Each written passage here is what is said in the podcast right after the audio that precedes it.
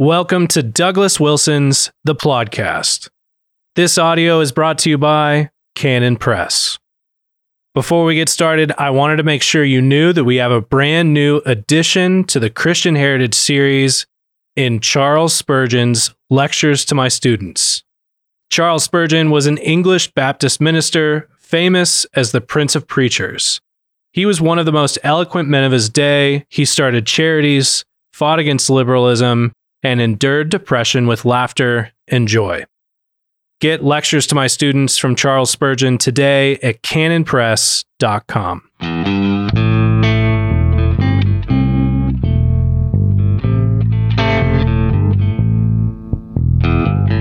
Yes, God. God don't never change. Welcome to the podcast. This is episode 161. Great to have you with us. Thank you. Thank you for paying attention. Uh, people sometimes thank me for the things I put out, and I, I thank them in return. No, no, thank you for paying attention because that's the hard part.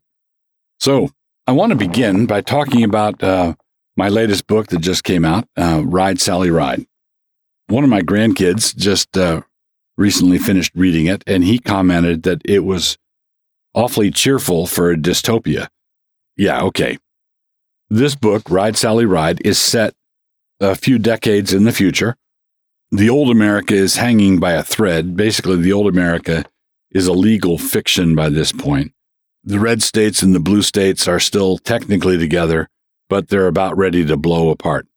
The description is it's a it's a book about true love and the crack up of the United States. So this is a crack up that spirals into absurdity a number of different points, which is precisely where we are. I set the book a few decades in the future, and some people looking at it are considering what I was saying. What do you mean, few decades? It's more like a few months in, in the future. It looks like we're picking up speed and we're almost there. So I would describe it as a dark comedy that is set in a dystopic future. But this dystopia has uh, there's breathing space. There there are places of light. There are places there's there's someone you somewhere you could go. So the, here's the basic setup, and and no uh, there'll be no spoilers here. There's a young man named Asahel, and his um, friend winds up being his girlfriend, winds up being his wife by the end of the book, uh, is Stephanie. Uh, so Stephanie's not a Christian. Asahel, called Ace, is a Christian. Ace is uh, lives in Colorado, a deep blue state, uh, run by the, basically under the thumb of the Colorado Human Rights Commission. And Asahel's Ace's uh, father is what might be called an uber evangelical works for a Christian ministry and interested in evangelism and outreach. And a man moves in across the street from them, and this man introduces them to his wife, Sally. And his wife is a sex doll, a sex android. But he introduces her as his wife and is acting throughout as though she is an actual person. And, uh, Asahel's father, Ace's father, wants to have them over because they need Jesus. And Ace responds upset. What do you mean they need Jesus? He needs Jesus, but there's no they there. What you know? What are you talking? What are you talking about? One thing leads to another. This is all. I'm just giving you the setup in the first chapter. The first chapter, uh, Asahel works at a recycling plant, and the chap that chapter ends with him having taken the sex doll to the recycling plant and compacts her in the this whole thing is intended to be a Phineas moment like uh, that that's the setup for all the action that follows there's this Phineas moment where Phineas uh, runs the couple who are copulating in this high-handed defiance Phineas runs them through and then that's a turning point in that whole story well, what happens is that Asahel compacts the sex doll, and there's a woke prosecutor there in Colorado who decides that Asahel needs to be charged with first degree murder. And he has to be charged with murder because the doll was identified as a wife. Because she was identified by this, uh, this man as his wife, then the charge has to be murder. And we have to have the next great leap forward into human rights. So that's the setup. That's what happens by the end of chapter one. And everything that follows is the monkey shines of, of the trial, uh, the back and forth, the posturing, the positioning for the trial, and the political ramifications. The people in the red states are outraged that Asahel is being tried. The uh, blue states are outraged that he's not been uh, taken care of yet, and so on. So it is a dark comedy, and yeah, I'd say it's a fair description.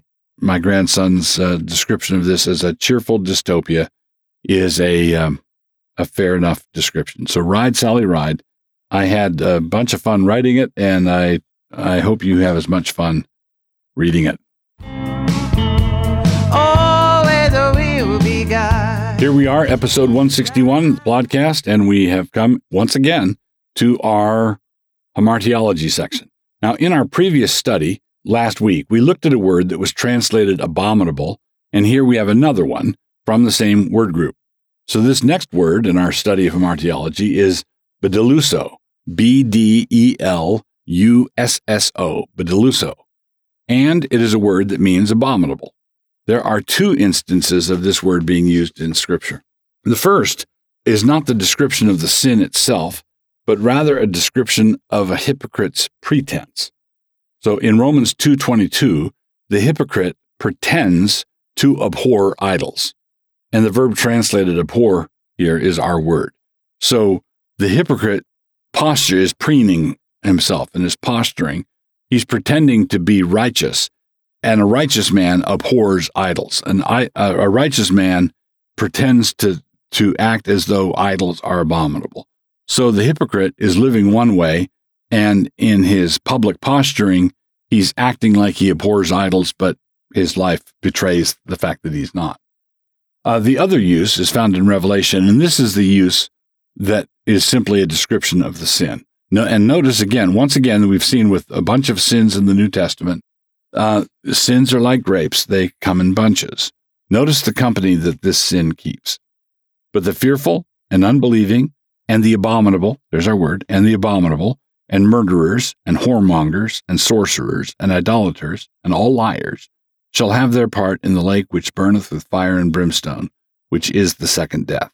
So, what's the cluster of sins? Fearfulness, unbelieving, murderers, whoremongers, sorcerers, idolaters, and all liars. And then right in the middle of that is the abominable. So there's an early stage of sinning which wants to keep all the normal, but wants to indulge in various tidbits on the side, like someone cheating on a diet, right? They want to reserve to themselves the right to sneak. They sneak a little porn or they sneak a, you know, a little unfaithfulness to their wife or they, they cut corners at work or that, you know, they want to be a little bit lazy, but they like the fact that society runs normally. They wouldn't like it if everybody did what they were doing on a wholesale level altogether on a broad scale. That would make life unlivable a lot of people want normal, respectable, middle class living. They want life to go on predictably, but they want the right to sneak or snitch on the side. But there's also a turn in the road to depravity that simply gives way to all the lust, that simply lets it go. The bottom falls out. When this stage is reached, the loathsomeness of the behavior is no longer a bug, but has become a feature fearful, unbelieving, abominable, murderers, whoremongers. These, these are people who are abandoned to the sin.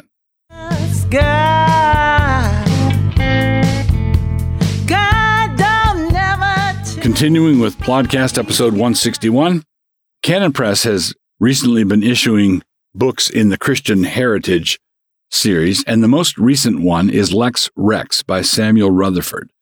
Samuel Rutherford, Lex Rex. Now, Rutherford is an interesting character. I wrote the I wrote the foreword to this book, and I really commend it to you. In a, a few weeks ago, I commended to you um, uh, another book in the Christian Heritage series, uh, Vindiciae contra Tyrannos, uh, Vindication of Liberty Against Tyrants. That was written anonymously by a Huguenot writer in the 1500s.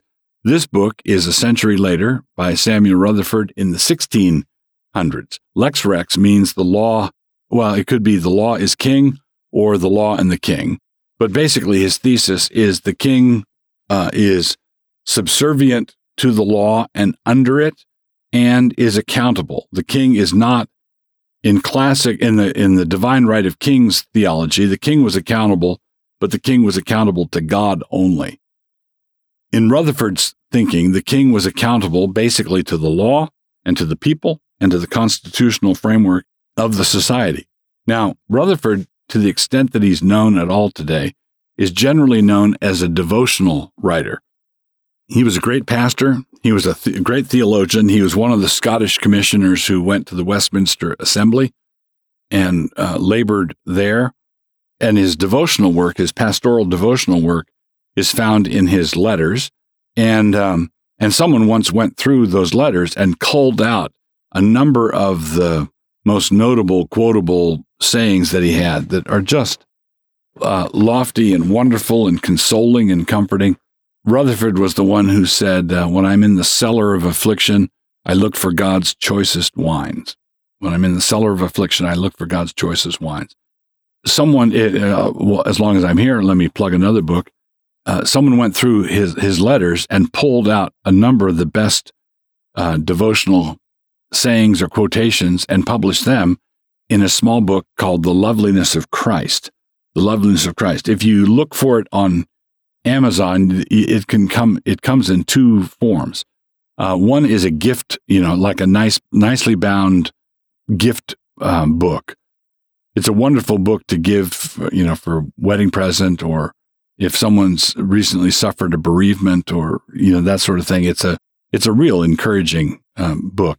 There's also a paperback version published by my dad's ministry, uh, Community Christian Ministries. The Loveliness of Christ. It's a nice looking paperback. So that's Samuel Rutherford.